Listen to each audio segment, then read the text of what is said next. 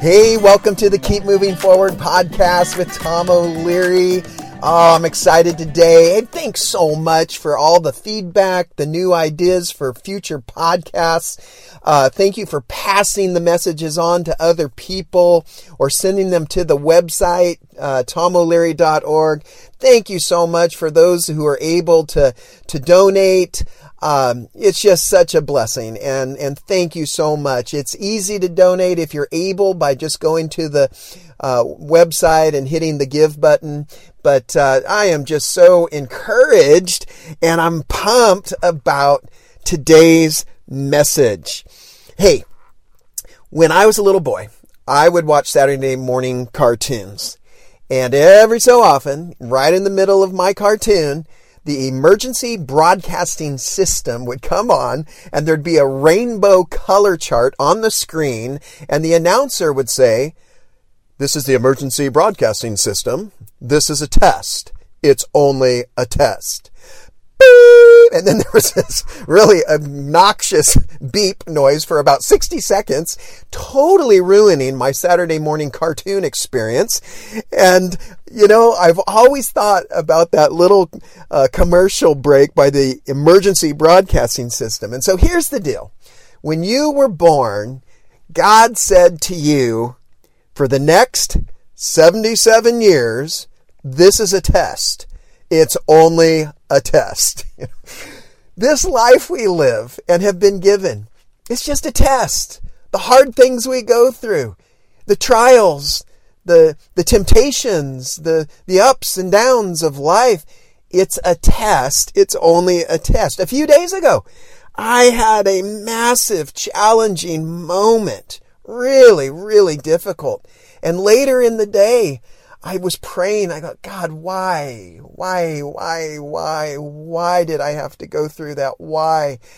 And I heard his still small voice, that little whisper in the heart. Thom, it's a test. I thought, right, right.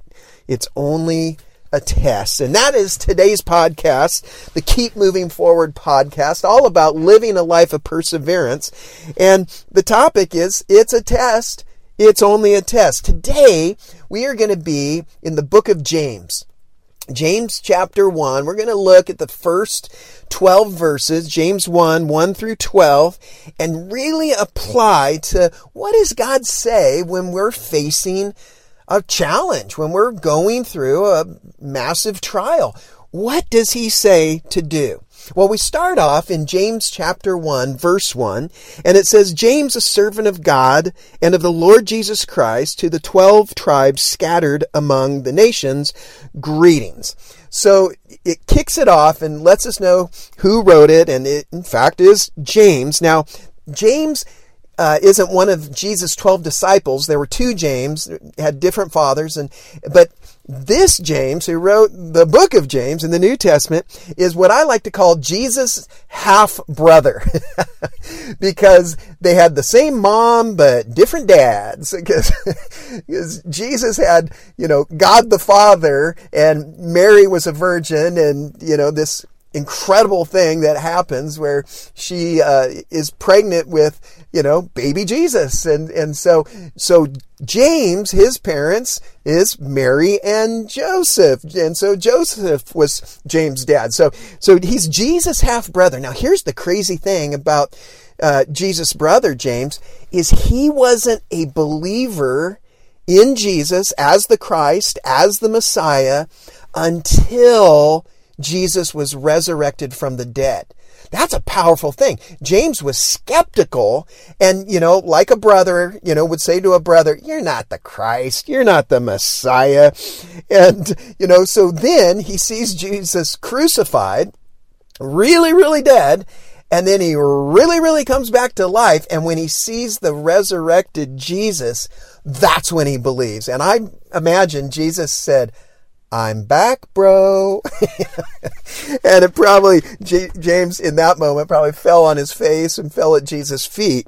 And so it's this whole thing of this powerful thought that James was skeptical until he saw the risen Christ. It's, it's proof, it's massive proof that Jesus was really dead and really came back to life. So we're going to move into verse 2 here, and I'm going to give you five today out of James 1 of when facing a trial, here's what God says to do. Okay?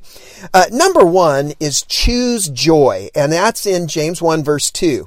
Consider it pure joy, my brothers and sisters, whenever you face trials of many kinds. Okay, to choose joy. Okay, how do you do that? Well, it says consider. It says, you know, to, to count it, to, consider, to maybe con- contemplate uh, which path you want to be on. Uh, Ephesians 5 talks about a wise path and an unwise path. And the scripture here says that you're going to face various trials, many different trials. That tells me that trials come in different shapes and sizes. There's spiritual trials, emotional trials, uh, physical health trials, relationship trials, financial trials. And notice in James 1 2, it doesn't say when you, I mean, it says when, not if. It says when you face trials, not if. You can bank on it. you and I are going to face trials. And so it says, consider it pure joy. Well, I don't know about you, but in my humanity, I'm like, yeah, right. what am I going to do? But then I have a choice to choose a path of joy or a path of despair. A friend of mine told me if joy is the freeway, uh, thankfulness and gratefulness, gratitude is the on ramp. And I thought, oh, that that well that'll preach. And that's good stuff right there. And so if you're not feeling joy go back to what am i grateful for? What am i thankful for? And and that's the on ramp to the freeway of joy. Also psalm 16 verse 11 says you have made known to me the path of life. You will fill me with joy in your presence, with eternal pleasures at your right hand. And so the psalmist here in Psalm 16 and 11 says, there is a path of life to be on, and I want to be filled with joy. How do I do that? I come into his presence. The presence of God is where you will find the joy whenever you're facing many, many trials. So you can use the on ramp of thankfulness, and then you can recognize I got to get in God's presence whether that's worship, worship songs, reading your Bible, having a quiet time, uh, going, you know, to a Bible study with others, going to church, worshiping, uh, you know, all of that, you know, and, and it's a powerful, powerful thing to do. And, you know, another thing that a friend said is, you know, when he's in a trial and how do I choose joy? Think of the destination it's kind he was sharing like when I was a little kid and I hated car rides. Like I was the kid that was like, Mom, Dad, when are we going to get there? When are we going to get there? He goes, I was just uncomfortable.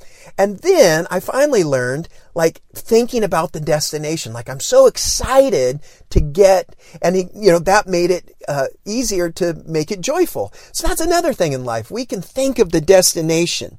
And back to the presence of God, Bill Bright, the founder of Campus Crusade, uh, he always said, practice the presence of God. And so when you face a trial, when you meet a trial, don't run from the trial, run to God. So you get the ex- unexpected bill. Lord, I choose joy, not stress, because you're going to show your provision. You get the not so good health report. Lord, I choose joy, not fear, because you are going to show your faithfulness. You don't get the job you really, really wanted. Lord, I choose joy, not despair, because that just means you have something better for me. That is what we're looking to do. And so we have to go there and choose joy. That's number one that God tells us to do when we face a trial. Number two, that God says, you're facing a trial. Here's what I say. Embrace perseverance. That's number two. Embrace perseverance. So we go on to verse three and four that says, because you know that the testing of your faith produces perseverance, let perseverance finish its work so that you may be mature and complete, not lacking anything. This tells us that tests in life, when you get tested, it produces, it develops, it creates, it generates perseverance. And perseverance has to finish the work in you on the inside.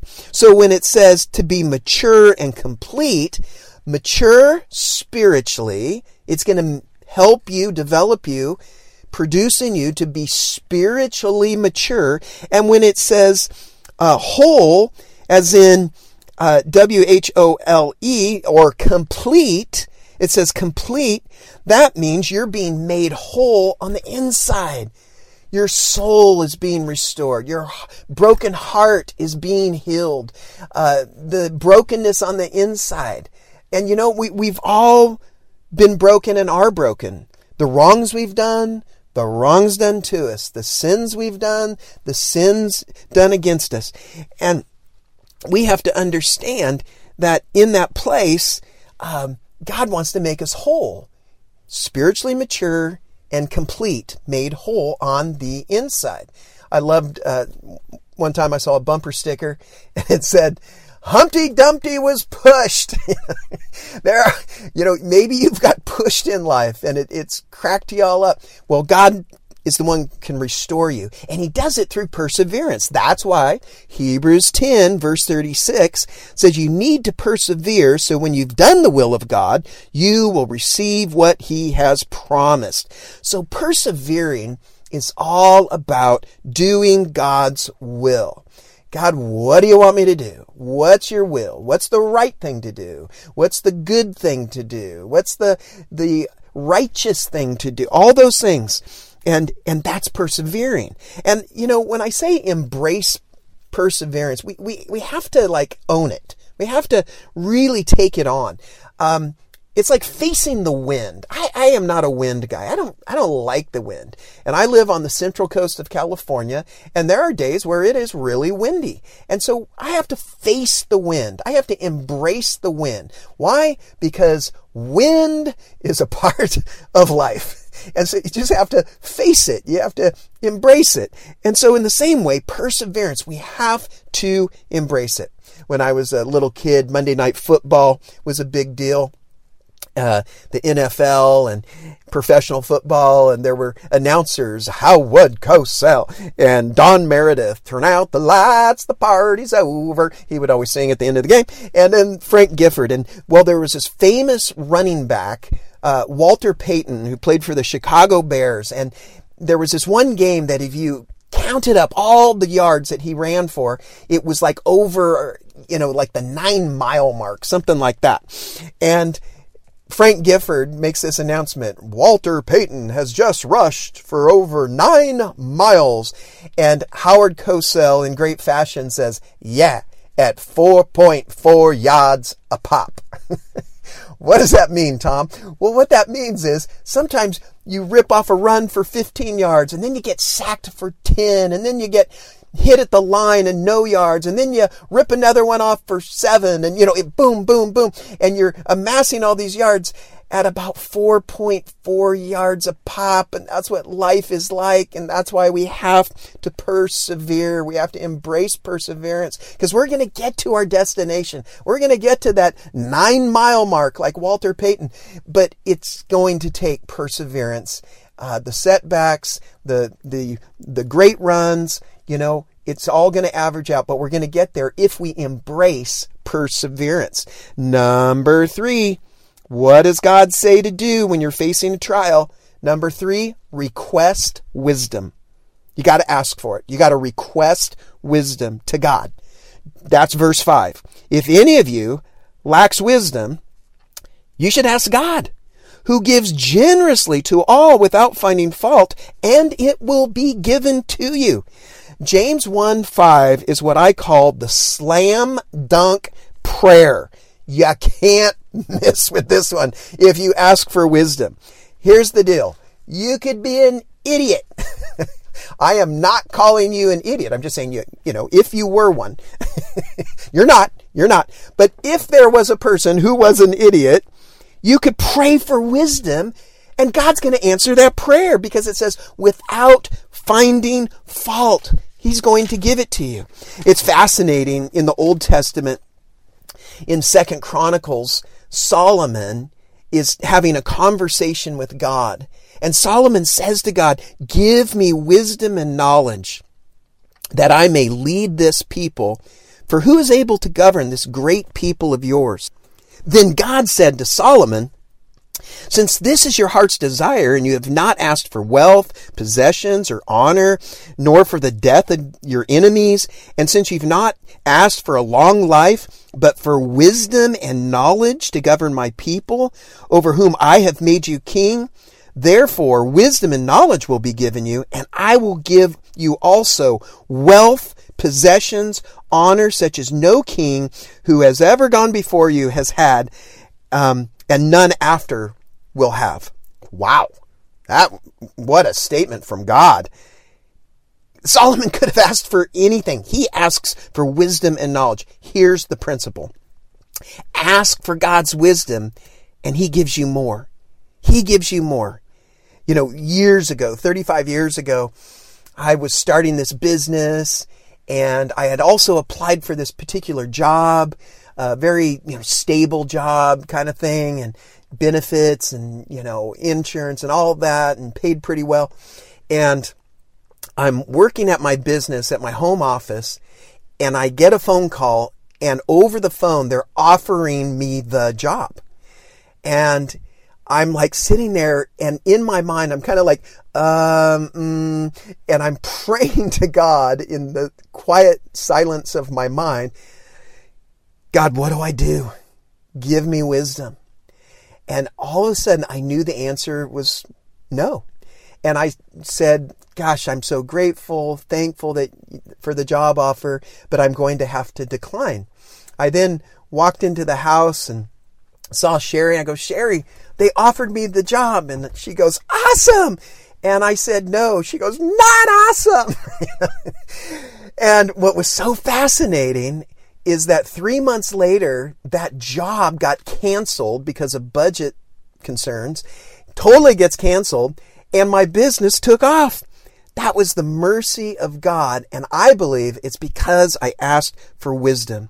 And so maybe you're going to be in a moment, maybe later today, maybe later this week or this month or a few months from now, and maybe you'll remember this Keep Moving Forward podcast and you'll pray that little prayer in that moment God, what do I do? Give me wisdom. And God is going to grant that prayer. Okay, number four, facing a trial. When facing a trial, here's what God says to do. Number four, believe God. That's what he says. Verse 6 through 8. It's that simple. Believe God. But when you ask, you must believe and not doubt because the one who doubts is like a wave of a sea blown and tossed by the wind. That person should not expect to receive anything from the Lord. Such a person is double minded and unstable in all they do. So here, uh, to believe means not doubting. Okay, so that's pretty clear. Uh, if you're doubting, you're not believing. So be- to believe means no doubting, not doubting. And the words that are associated here with doubt is being tossed. So you're all over the place. You're all over the map. You're, you're swirling out of control. You're tossed. Uh, secondly, double minded. Well, maybe I should do this, maybe that, maybe this. And the enemy of your soul is whispering lies. And, well, maybe I should do that. You know, that's being double minded. Back and forth, back and forth. And then the third word, unstable. Well, you know, do you want to live a stable life, solid, peaceful, rock solid, stable life, or an unstable life? You don't know which way's up. All over, again, all over the place. And, and, and so, you know, which one do you want? Do you want the chaos or do you want the peace of God? Do you want to take God at His word and believe God? It reminds me this whole you know, being tossed by the wind, blown by the waves of the sea. That's what doubting, it's an illustration like what doubting is like.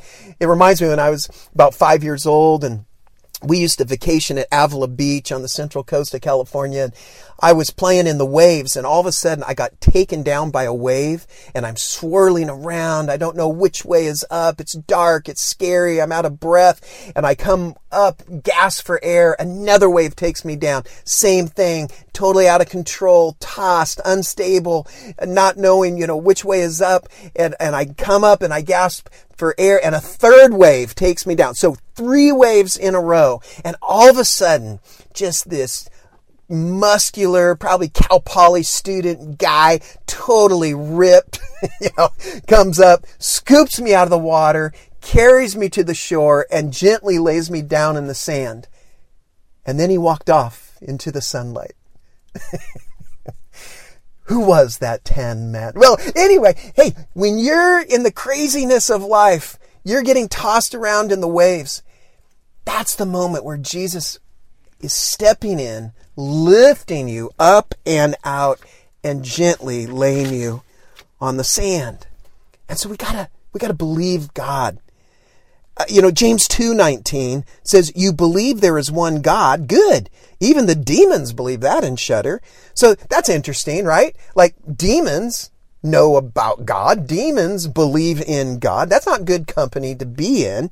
And so it's this whole idea of of not just believing in God, but believing God. Uh, my pastor uh, at, at my church uh, was doing uh, a series through Romans, and man, he got to this one place where he brought this whole concept of, you know, do you believe in God or do you believe God? And man, did it, it rocked me. It just like my spiritual mind was like blown up. I love it. I love it. So that's my challenge to you. Do you believe in God or do you believe God? I, let's believe God. Believe His word. Believe His promises. And that leads us to the last one, number five. When you're facing a trial, here's what God says to do. Keep standing. Number five. And that gets us to verse 12. It says, James chapter 1, verse 12, Blessed is the one who perseveres under trial because having stood the test, that person will receive the crown of life that the Lord has promised to those who love him. That word blessed in verse 12, in the New Testament Greek, it translates as genuinely happy or supremely happy. So when Jesus gave us the Beatitudes, blessed are the fill in the blank, blessed are the poor in spirit, you know, and what Jesus was saying is supremely happy are those who are poor in spirit. You know, genuinely happy, supremely happy. And so verse 12 says, having stood the test. So that's what it's all about, to keep standing.